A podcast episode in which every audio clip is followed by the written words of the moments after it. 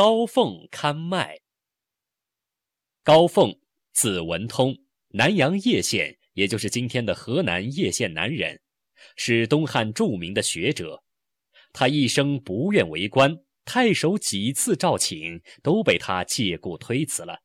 后来将做大将举荐他，但在进京应试的半路上，他还是借口有病逃了回来。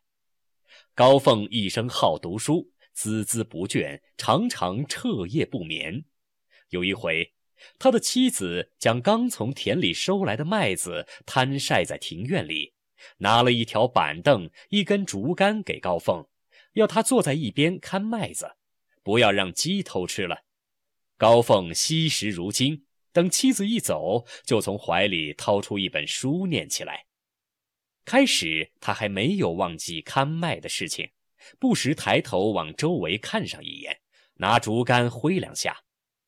到后来他读得兴起，干脆把竹竿放在怀里，连鸡也不敢了，完全沉浸于书中。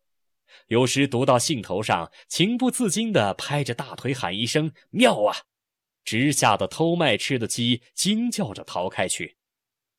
突然天空渐渐聚满了乌云，狂风将他的书角掀起，提醒他要下雨了，可他全然不知，端坐不动，仍然聚精会神地念书。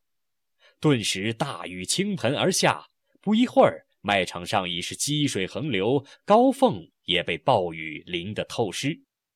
妻子赶到，看见自己的丈夫在暴风雨中持竿而坐，尚且口中念念有词，以为他中了什么邪，及至跑上前去，才知道他是读书入了迷。他气得一把从高凤手里夺过书，高凤这才发现麦子早就泡在水里了。